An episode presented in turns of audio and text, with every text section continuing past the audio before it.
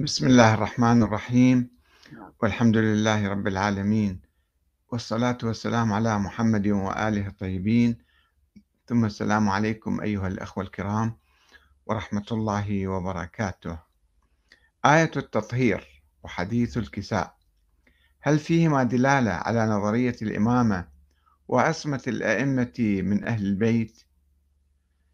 آه، في الحقيقة القرآن الكريم يجمعنا والأحاديث الضعيفة تفرقنا والتأويلات التعسفية للقرآن أيضا هي التي أيضا تفرقنا. آية التطهير هي في سورة الأحزاب. آه، مجموعة آيات تخاطب نساء النبي صلى الله عليه وسلم وتقول يا أيها بسم الله الرحمن الرحيم. يا نساء النبي من يأتي منكن بفاحشة مبينة أو مبينة يضاعف لها العذاب. يضاعف لها العذاب ضعفين وكان ذلك على الله يسيرا. ومن يقنت منكن لله ورسوله وتعمل صالحا نؤتها أجرها مرتين. وأعتدنا لها رزقا كريما. يا نساء النبي لستن كأحد من النساء إن اتقيتن فلا تخضعن بالقول فيطمع الذي في قلبه مرض وقلن قولا معروفا. وقرن في بيوتكن في بيوتكن ولا تبرجن تبرج الجاهلية الأولى. وأقمنا الصلاة وآتينا الزكاة وأطعنا الله ورسوله. إنما يريد الله ليذهب عنكم الرجس أهل البيت ويطهركم تطهيرا. واذكرن ما يتلى في بيوتكن من آيات الله والحكمة إن الله كان لطيفا خبيرا. هذه الآيات الكريمة تتحدث عن نساء النبي والآيات آه، كلها آه، تخاطب نساء النبي بنون النسوة. يعني من يقنط منكن يا نساء النبي لست من يأتي منكن وهكذا. لستن كأحد من النساء. والآية الأخيرة أيضا واذكرن ما يتلى. كلها بخطاب آه، جمع نون النسوة. ولكن في آية واحدة أو مقطع من الآية وقرن في بيوتكن في هاي الآية في نهايتها آه، إنما يريد الله ليذهب عنكم الرجس أهل البيت. ويطهركم تطهيرا صار الخطاب خطاب جمع مذكر. إنما يريد الله ليذهب عنكم الرجس أهل البيت ويطهركم تطهيرا. فهل هذا المقطع جاي يعني من آية أخرى ملزقين بهاي الآية؟ أو ماذا يعني؟ ولماذا تغير الخطاب من نون النسوة إلى آه، الجمع المذكر؟ وفي هذه الآيات أيضا بحث آه، متعدد. يعني معنى الرجس أولا هذا شيء مسألة بسيطة. ومعنى الإرادة إنما يريد الله ليذهب عنكم الرجس. إنما يريد. هل هذه إرادة تشريعية أم إرادة تكوينية؟ وأيضا آه، إنما يريد الله ليذهب عنكم الرجس أهل البيت. أهل البيت. من هم أهل البيت؟ من هم أهل البيت اللي أراد يخاطبهم؟ هذا خطاب يعني آه، انصرف الخطاب إلى جهة أخرى كل الآيات جاية ونفس الآية هذه هي تخاطب نساء النبي ولكن هنا صار آه، آه، يعني كما يقول بعض المفسرين أو بعض الخطباء بالحقيقة أنه صار صرف يعني توجه إلى شيء آخر إنما يريد الله ليذهب عنكم رجس أهل البيت ما له علاقة بكل هاي الآيات اللي سبقتها أو اللي لحقتها. هذا يعني البعض هكذا يقول. ولكن يمكن أيضا أن نفهم الآية أنه الخطاب الرئيسي المركزي كان موجه إلى نساء النبي. وأيضا إرادة التطهير لا تقتصر عليهن إنما هي أوسع من كل النبي ونساء النبي. وأهل البيت عموما. فلذلك الخطاب صار مذكر. المذكر هنا طبعا يضم حتى النساء لا يقتصر فقط على الرجال لأنه حتى حديث الكساء في أيضا في السيدة فاطمة الزهراء عليها السلام داخلة أيضا في هذا الموضوع. ف آه، لكي نفهم آه، هذه النقاط المهمة في هذا الحديث علينا أن نعرف أول شيء نعرف أهل البيت منه. إنما يريد الله ليذهب عنكم الرجس أهل البيت ويطهركم تطهيرا. أهل البيت بتشمل يعني فقط نساء النبي تشملهم أو لا؟ ما تعني أصلا نساء النبي؟ وتروح إلى مثلا جهة أخرى. في آية في سورة هود آية 73 آه، قصة آه، زوجة النبي إبراهيم عليه السلام اللي إجوا الملائكة بشروها بالحمل وهي تعجبت وقالت إني عجوز عقيم. فقالوا الملائكة قالوا أتعجبين من أمر الله؟ خطاب أيضا لها خصوصي إلى المرأة. قالوا أتعجبين؟ مفرد مؤنث. رحمة الله وبركاته عليكم أهل البيت. هنا أيضا صار الخطاب آه، مذكر. في البداية قالوا أتعجبين الخطاب متوجه إلى زوجة النبي إبراهيم ثم توسع الرحمة والبركة ما مقتصرة عليها فقط هي لأنها أوسع من عندها كل البيت فصار الخطاب مذكر. فرحمة الله وبركاته عليكم أهل البيت إنه حميد مجيد. فإذا نفهم من خلال هذه الآية أن التطهير هو يعني آه، لكل العائلة لكل أهل البيت فبما فيهم النبي فصار الخطاب جمع مذكر. جمع مذكر يضم النساء أيضا لأن الآية كلها في سياق الحديث مع نساء النبي. و آه، يعني آه، فإذا مو صرف نظر وإنما توسع في التطهير في الهدف أنه حتى كل العائلة كل أهل البيت لا يجي عليهم. أي رجس. الرجس ماذا يعني؟ في معاجم اللغة في معاني عديدة للرجس. الحرام يسمى رجس اللعنة رجس الكفر رجس العذاب رجس. عمل أي عمل دنيء قبيح آه، قذر يسمى أيضا رجس. ورجس الشيطان وسوسته. هذه معاني مختلفة لمعنى الرجس. إنما يريد الله ليذهب عنكم الرجس. فهنا صار يعني أهل أنا حتى أحد لا يتكلم عليكم حتى أنتم لا لا يصيبكم العذاب لا تصيبكم اللعنة لا يصيبكم مثلا الحرام. أنتم تجنبوا وفيها الآيات التي قرأناها فيها تخيير يعني فيها آه، تعليق على إرادة النساء نساء النبي. وليس حتما يعني تقول أنتم إما كذا وإما كذا. نعيد قراءة الآيات الكريمة. يا نساء النبي من يأتي منكن بفاحشة مبين مبينة يضاعف لها العذاب. أنتم باعتباركم باعتباركن قريبات من النبي فأي عمل يسوون أي عمل شائن أنتم العذاب يضاعف لكن. يضاعف لها العذاب ضعفين وكان ذلك على الله يسيرا. ومن يقنط منكن فراجع إرادتهن. يعني هن إذا يتقين ويعصين الله أو يتقين الله. ومن يقنط منكن لله ورسوله وتعمل صالحا نؤتيها أجرها مرتين. فمتعلق فيهم يعني يخيرهم ويخاطبهم أيضا يا نساء النبي لستن كأحد من النساء إن اتقيتون فلا تخضعن بالقول يأمرهم ويعلمهم ويرشدهم وينهيهم عن بعض الأشياء القبيحة. حتى يتجنبن تلك الأفعال ويكن طاهرات.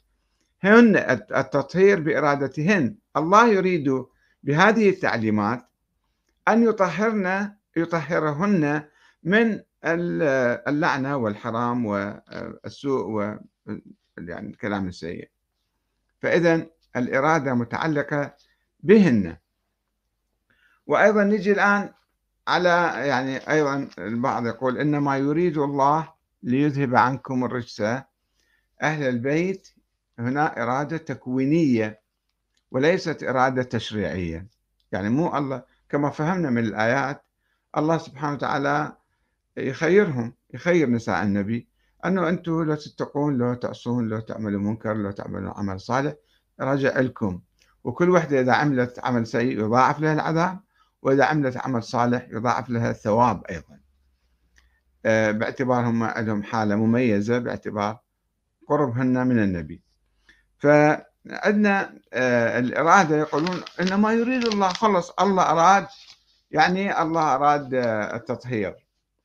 فعندنا آية بالقرآن أخرى في سورة المائدة آية 6 ما يريد الله ليجعل عليكم من حرج.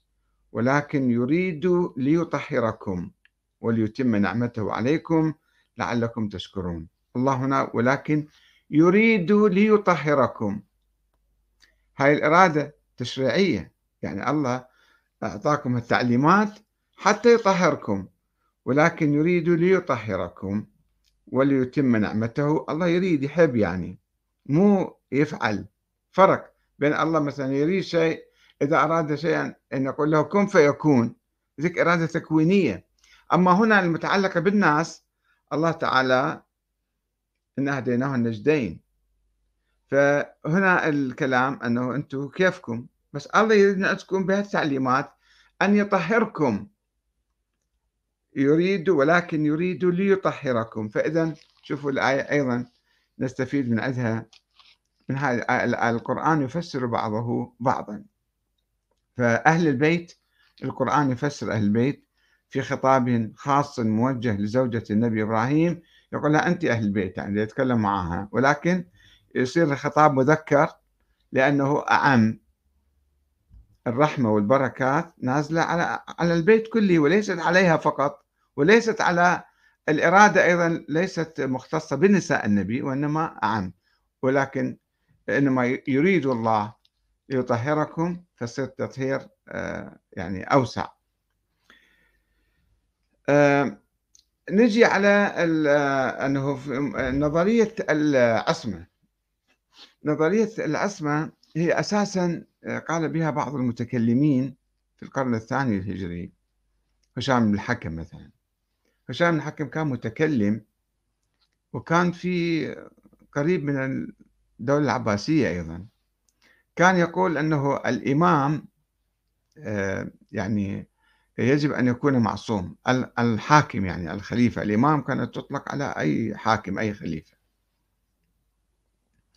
آه، الأمويون كانوا يفسرون آية الطاعة. يعني الذين آمنوا أطيعوا الله ورسوله وأولي الأمر منكم. طاعة مطلقة. وبالتالي كانوا يعني في الخير والشر لازم يطيعونه.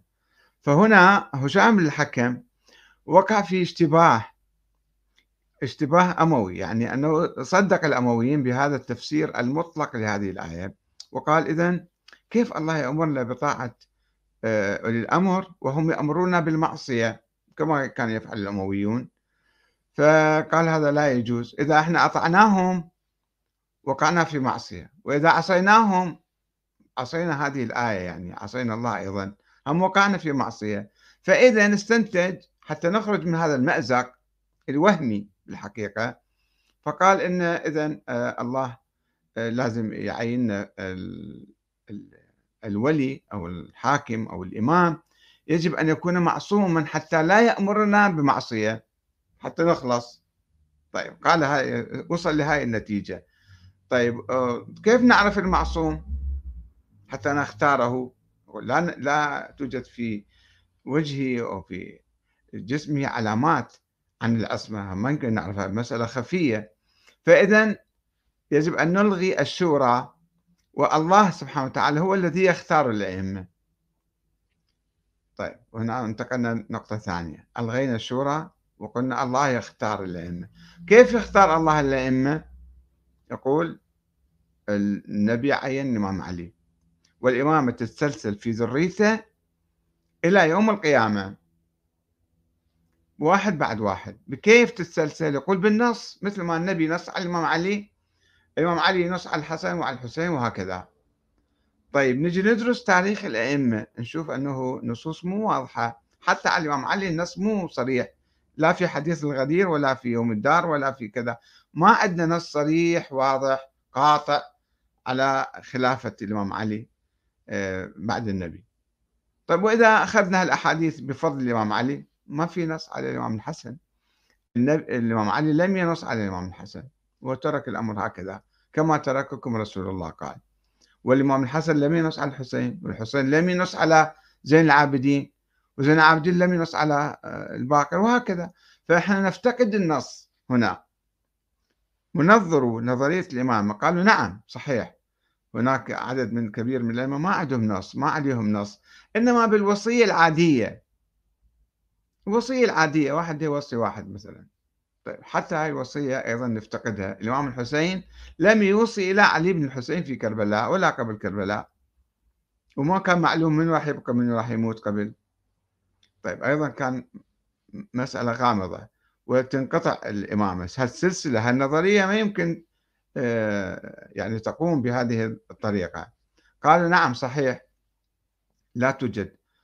نصوص على علي بن الحسين ولا وصية على علي بن الحسين.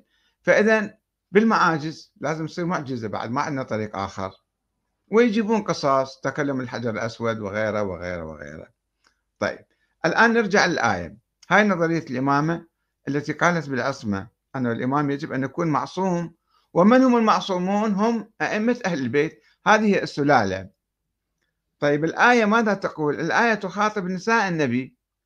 إنما يريد الله ليذهب عنكم الرجس ويطهركم تطهيرا أهل البيت ويطهركم تطهيرا. الآية تخاطب نساء النبي. واضحة أي واحد يقرأها من أول الآيات إلى آخرها يفهم الخطاب موجه إلى نساء النبي.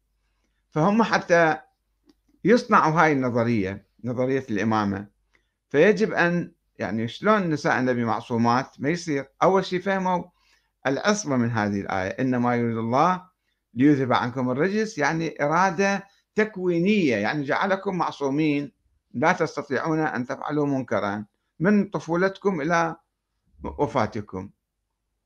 افترضوا هاي الفرضية. فهسه يحاولون يركبوها على آه، هؤلاء الأئمة. وهذه السلالة مو فقط آه، واحد اثنين ثلاثة مثلا. فماذا فعلوا؟ قالوا يعني لا هذه الآية ما تخص نساء النبي. هذا المقطع هذا المقطع الأخير من هذه الآية هذا يتوجه إلى آه، إلى الإمام علي وفاطمة الزهراء والحسن والحسين وما يشمل نساء النبي. فأخرجوا هذا المقطع من سياق الحديث من سياق الآية. أن هذه الآية ما تشمل نساء النبي إنما متوجهة إلى جهة أخرى قاعد تتحدث. فأخرجوا نساء النبي بصورة تعسفية تأويل تعسفي صار. مو صار واضح وصريح طيب اجوا جابوا حديث أنه آه، أهل البيت هم آه، النبي والإمام علي والحسن والحسين وفاطمة والحسن والحسين بس الخمسة يعني هم أهل البيت. طيب هم أهل البيت صحيح أهل البيت هؤلاء آه، هم جزء من أهل البيت وفي أحاديث عند السنة وعند الشيعة تتحدث عن أهل البيت آه، عن تطبيق هذه الآية عليهم على بيت الزهراء بيت الإمام علي. هذا صحيح أيضا. ولكن لا يعني أنه نساء النبي ليسن من أهل البيت وأخرجناهم. فإذا إحنا قلنا الإرادة هنا تشريعية وليست تكوينية ولا تدل على أصمة في شخص معين إنما هو مخير أن يفعل الخير أو يفعل الشر. يفعل الطاعات أو يفعل المعاصي كما نساء النبي الآية شوف عدة آيات. فإذا ما في مشكلة الآية يعني ما هي ليست إرادة تكوينية ولا تعطي العصمة لنساء النبي إنما إرادة تشريعية تدعوهن إلى العمل بالأحكام الإسلامية والتعاليم الإسلامية وتجنب المحرمات مثلا. فما في مشكلة. ولكن لأنه آه، هم آه، صارت نظرية العصمة وركبوها على هذه السلالة. فيجب أنه نخرج نساء النبي. ما يصير نخليهم بعد ويا ويا الأئمة. ما يصير. فحاولوا يقتطعوا هاي الآية ويركبوها على نساء النبي. هلا نجي على الأحاديث التي تفسر تفسر من هم أهل البيت. عندنا أحاديث في مسلم وفي أحمد وفي آه، كتب أخرى من كتب الحديث السنية تتحدث عن النبي صلى الله عليه وسلم. كان آه، يقول مثلا يطبق هذه الآية على الإمام علي والحسن والحسين والسيدة فاطمة الزهراء مثلا في كتاب أحمد بن حنبل حديث سنة طويل عدة أحاديث عنده. أحمد بن حنبل نفس الموضوع بس عدة أحاديث قال وأخذ رسول الله ثوبه فوضعه على علي وفاطمة وحسن وحسين ثوبه. أي يسموه الكساء يعني. فقال إنما يريد الله ليذهب عنكم الرجس أهل البيت ويطهركم تطهيرا. فقط هيك. أخذ الثوب وقال يعني الله يريد يريد يعني يطهركم. آه، إرادة تشريعية كما قلنا وليست تكوينية. وعن أنس بن مالك أن النبي صلى الله عليه وآله وسلم كان يمر ببيت فاطمة ستة أشهر إذا خرج إلى الفجر فيقول الصلاة يا أهل البيت إنما يريد الله ليذهب عنكم رجس أهل البيت ويطهركم تطهيرا. يقرأ هذه الآية أيضا.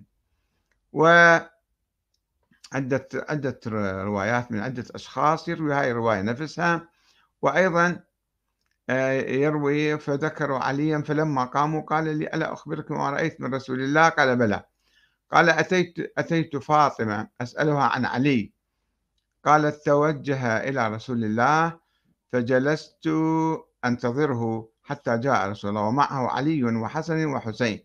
أخذ كل واحد منهما كل واحد منهما بيده حتى دخل فأدنى عليا وفاطمة فأجلسهما بين يديه وأجلس حسنا وحسينا آه، كل واحد منهما على فخذه ثم لف عليهما ثوبه أو قال كساء.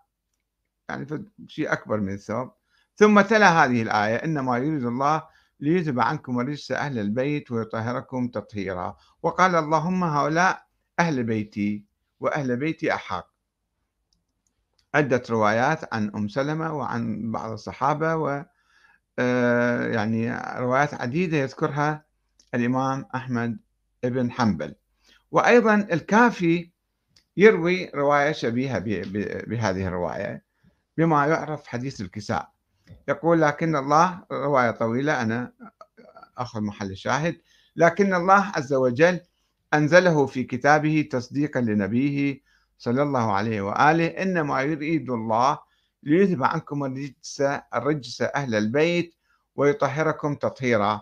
فكان علي والحسن والحسين وفاطمة عليهم السلام إجوا يعني كانوا فأدخلهم رسول الله تحت الكساء في بيت أم سلمة.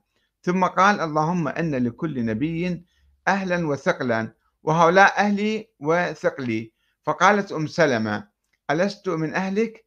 فقال إنك إلى خير.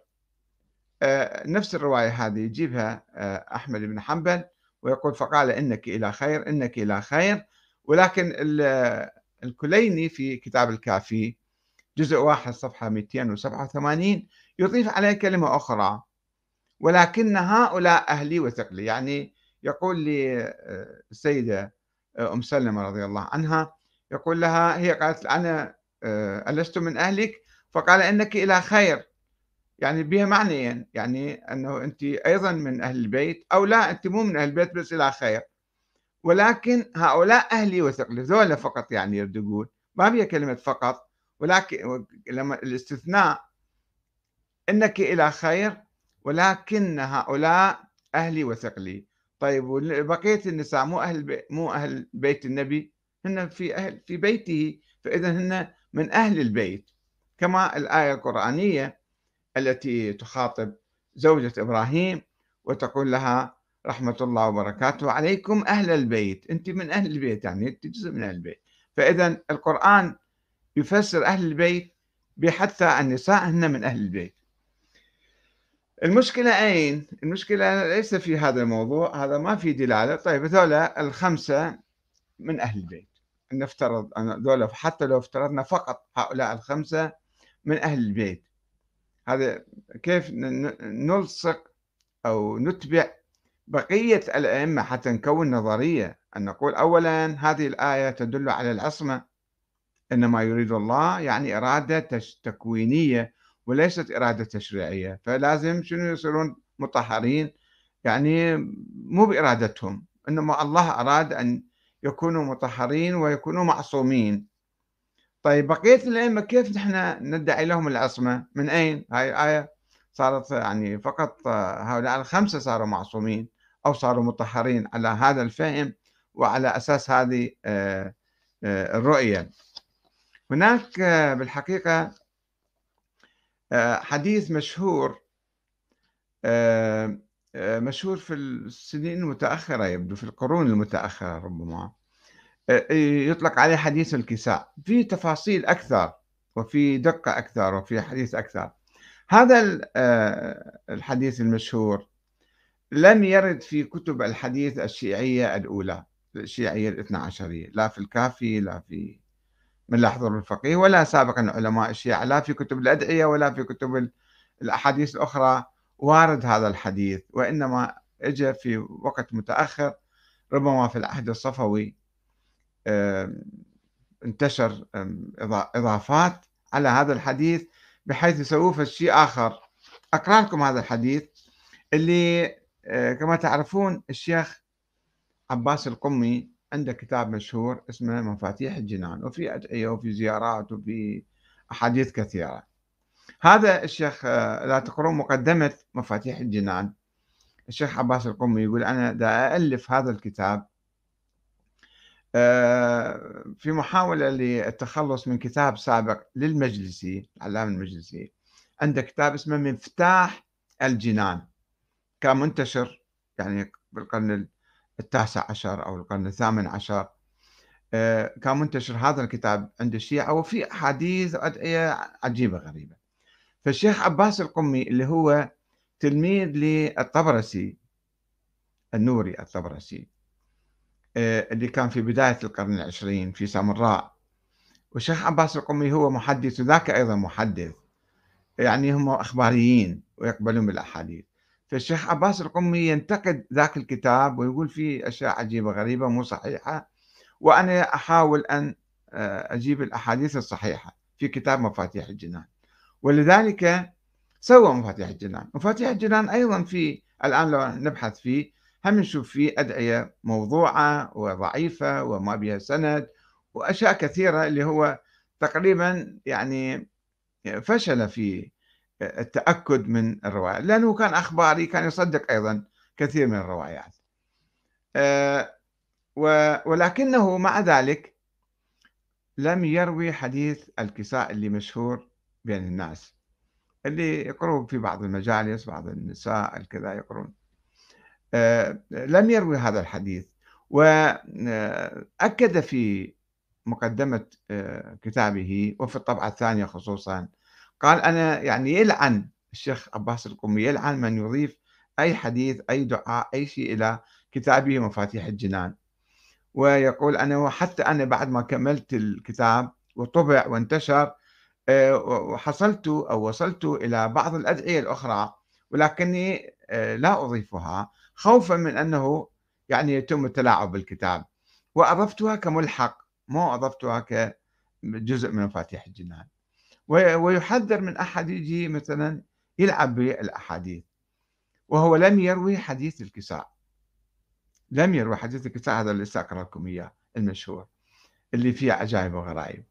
ولكن بعض الناس بعد وفاته طبعوا الكتاب والحقوه في حديث الكساء.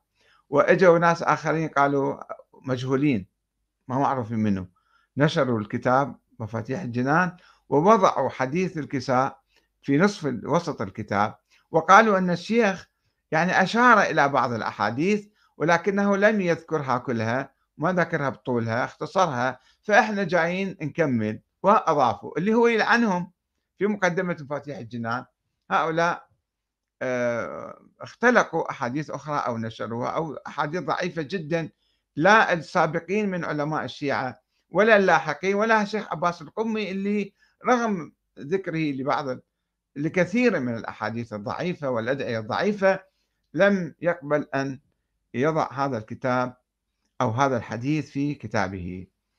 ولكنه الآن لذلك الشيخ آه، ريشهري آه، هذا سادن آه، يعني في في في طهران في مرقد من مراقد أبناء الأئمة. هو ساجن في ذاك المرقد وهو كان وزير الاستخبارات وزير الاطلاعات في إيران في قبل 30 سنة تقريبا. آه، هذا آه، شاف هذا الحديث حديث الكساء موجود في بعض نسخ مفاتيح الجنان فبدأ يمزق وأمر بتمزيق هذا الحديث من كتاب مفاتيح الجنان. والطبعات الحديثة رفضوا أن يضيفوا هذا الحديث لها يعني لأنه موضوع وحديث عجيب غريب من وضع الغلاة ويقال من وضع الغلاة المخمسة. كانت فرقة من فرق الغلاة يطلقون عليهم المخمسة يعني يؤمنون فقط بهؤلاء الخمسة أصحاب الكساء ما يؤمنون بالاثنى عشر كلهم. والمهم هذا الحديث أقرأ لكم إياه حتى تشوفون كيف آه، أضافوا إلى هذا الحديث. يعني حولوه إلى أسطورة بالحقيقة. أنا باحث هالموضوع في كتابي السنة والشيعة وحدة الدين خلاف السياسة والتاريخ. باحث موضوع الأحاديث التي تفرق بين المسلمين. ويقول الحديث أن النبي محمد صلى الله عليه وآله ذهب يوما إلى بيت فاطمة. الأحاديث الأخرى تقول في بيت أم سلمة هنا جاء في بيت فاطمة. ثم جاء الحسين فدخل تحت الكساء.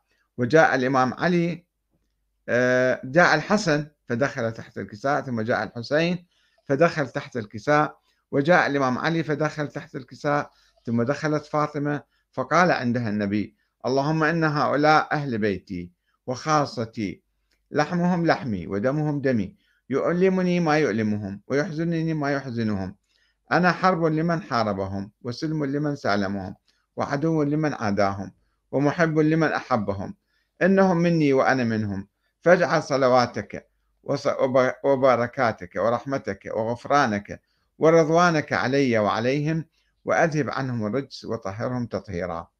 هنا دعاء جديد ما كان موجود لا في روايات الشيعة في الكافي ولا في روايات السنة اللي ذكروها في سواء في مسلم أو في مسند الإمام أحمد بن حنبل. فقال الله عز وجل بعد الإضافة الأخرى فقال الله عز وجل يا ملائكتي ويا سكان سماواتي إني ما خلقت سماء مبنية ولا أرضا مدحية ولا قمرا منيرا ولا شمسا مضيئة ولا فلكا يدور ولا بحرا يجري ولا فلكا يسري إلا في محبة هؤلاء الخمسة الذين هم تحت الكساء. أنا خلقت الدنيا كلها من أجل هؤلاء الخمسة. لماذا يعني؟ كيف؟ هذا بعد ما تسألون. فنزل جبرائيل وأبلغهم بحديث الله. الله ماذا قال عنهم؟ ودخل معهم تحت الكساء. جبرائيل انطب تحت الكساء. وقال رسول الله صلى الله عليه وآله وسلم يا علي والذي بعثني بالحق نبيا واصطفاني بالرسالة نجيا ما ذكر خبرنا هذا في محفل من محافل أهل الأرض؟ وفيه جمع من شيعتنا ومحبينا وفيهم مهموم إلا فرج الله همه ولا مغموم إلا وكشف الله غمه ولا طالب حاجة إلا وقضى الله حاجته. فهذا الحديث التكملة مالته طريقة للدعاية يعني أنه حتى الناس يقروه وينتشر ويصير ثقافة شعبية مع الأسف الشديد. لذلك آه، كثير من الناس مثلا عامة الناس يقرأون هذا الحديث ويأخذون الصورة هذه عن أنه أهل البيت الله خلق الدنيا كلها مو فقط معصومين. خلق الكون كله. خلق الشمس والقمر والبحر والنهر وكل شيء والأنهار كلها من أجل هؤلاء الخمسة. فصار نوع من التعظيم الذاتي. يعني بينما الآية الأولى تقول إنما يريد الله ليذهب عنكم الرجس أهل البيت. الله يعطيكم تعليمات مشددة لنساء النبي. أن أنتم تلتزمون وتديرون بالكم أكثر من غيركم. لستن كأحد من النساء أن يتقيتون. ليش؟ إنما يريد الله ليذهب عنكم الرجس. أهل البيت ويطهركم تطهيرا حتى سمعتكم حتى لا يكون يجي كلام عليكم سيء ثم يجي ينتقل إلى النبي صلى الله عليه وسلم. فالآية تخاطب نساء النبي والآية آه، لا تقول آه، بالأسماء التكوينية إنما آه، الإرادة التشريعية إنما يريد الله. بذلك حتى يريد أن تفعلوا كذا وكذا. بهذا الهدف الله يعني يشدد عليكن. ولكن طيب شلون إحنا نربط الآن بقية الأئمة؟ وطبعا تعرفون إنه الشيعة صاروا تيارات عديدة يعني بعضهم زيدية لا يقصرون الإمامة مثلا على أبناء الحسين ما يقولون أبناء الحسن والحسين. أو أبناء علي الكيسانية يقولون حتى أبناء الإمام علي من غير فاطمة يعني. هم الإمامة تشملهم. الإمامية اللي راحوا إلى أبناء الحسين صاروا إسماعيلية و موسوية الإسماعيلية مستمرين حتى اليوم وعندهم أئمة أيضا معصومين يعتقدون بعصمة هؤلاء الأئمة. وكل ما يقول الإمام كل ما يفسر القرآن عنده آراء جديدة يعطي فتاوى جديدة الحجاب مثلا مو واجب الكذا. يعني هذا هو حر هو بعد هذا هو إمام معين من قبل الله. هكذا يفعل الإسماعيليون يؤمنون والإسماعيليون أيضا فرق عديدة ليسوا فرقة واحدة. وبعضهم عندهم أئمة حاضرين والأئمة الحاضرين مختلفين فيهم والأئمة غائبون عندهم أيضا. عندهم غيبات عدد من الأئمة غابوا. والمهم يعني الموسوية وصلوا إلى طريق مسدود والإمام العسكري قال أنا ما عندي أولاد وأهل البيت ما كانوا يعرفون أي ولد للإمام العسكري. وعامة الشيعة راحوا فتشوا وسألوا وبحثوا وما وجدوا إمام. وهذه النظرية انقرضت. يعني نظرية الإمامة الاثنى عشرية طبعا الاثنى عشرية ما يعترفون بالإسماعيلية. يقول هؤلاء يعني آه، مو مو صحيحين يعني مو كلامهم مو دقيق لأنه إسماعيل توفي في حياة الإمام الصادق. فكيف تنتقل الإمامة إلى ذريته؟ انتقلت بعده إلى عبد الله الأفطح ثم إلى موسى بن جعفر. ولكن هذه النظرية أيضا وصلت الطريق المسدود وما لها وجود اليوم. ولكن البعض الذي يعيش في التاريخ يعتقد أن هؤلاء الأئمة معصومون وكلامهم هو كلام النبي وكلام الله وحديثهم حديث رسول الله يعني بالضبط.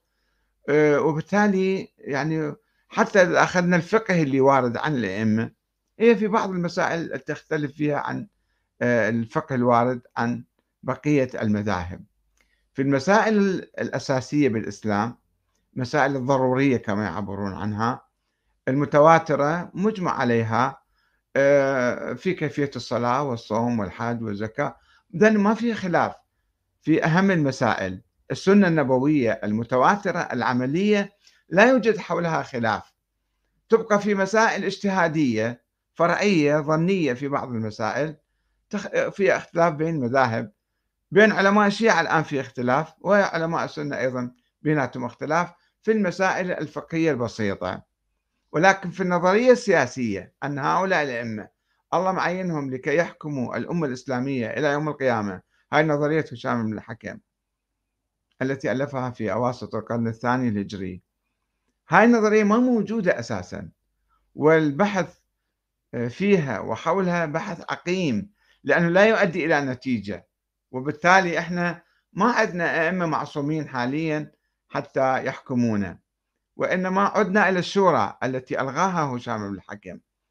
الشورى الآن الشيعة الذين يسمون أنفسهم حسب أسلافهم يعني الإمامية الاثنى عشرية هم في حقيقتهم ليسوا إمامية ولا اثنى عشرية. الآن لأنهم يؤمنون بجواز الشورى وقيام الحكومة على أساس الانتخاب وعلى أساس الديمقراطية ينتخبون حكامهم والأمة هي التي تعصم الإمام.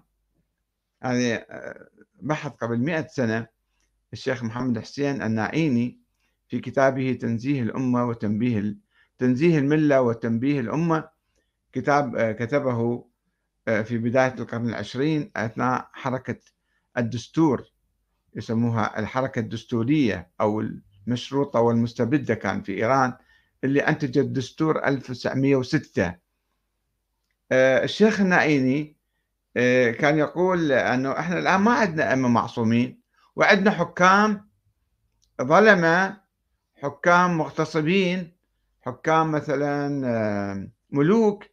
هؤلاء عندهم سلطات مطلقة ويفعلون كل شيء يعني يوقعون اتفاقيات خيانية يظلمون. فكيف نعصمهم؟ نحن يجب أن نعصم الحكام. وكيف آه، نعصمهم؟ عبر مجالس النواب عبر النظام الديمقراطي. يعني في الأنظمة الديمقراطية في العالم كله الحاكم ما عنده سلطة مطلقة إنما هو معصوم يعني في طوق حوله ما يخليه يرتكب المعاصي والذنوب والظلم والطغيان. الشعب البرلمان الصحافة القضاء هو الذي يعصمه ويمنعه عن الخطأ تحت مراقبة الشعب تحت أعين الشعب. نحن الآن بحاجة بالحقيقة يعني هاي نظرية الإمامة ونظرية العصمة لا وجود لها اليوم. إذا فماذا نفعل مع الحكام المعاصرين؟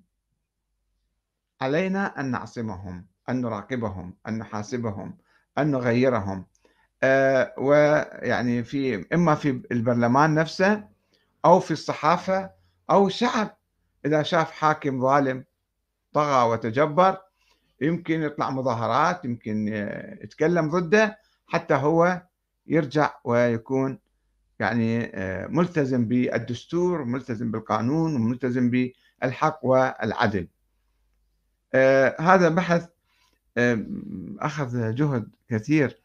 في القرون السالفة يعني 1300 سنة تقريبا المسلمون كانوا يتجادلون وهو الذي بالحقيقة آه، يعني من أسباب تفرق المسلمين بين من يؤمن بالإمامة ومن لا يؤمن بالإمامة. الآن الحمد لله كلتنا آه، يعني متجاوزين هذا التراث القديم البائد ونعيش أنظمة حية معاصرة ونحاول أن نطور هذه الأنظمة بحيث آه، تطبق العدالة آه، وتؤمن وتلتزم بحرية الناس وحقوقهم ولا تطغى عليهم.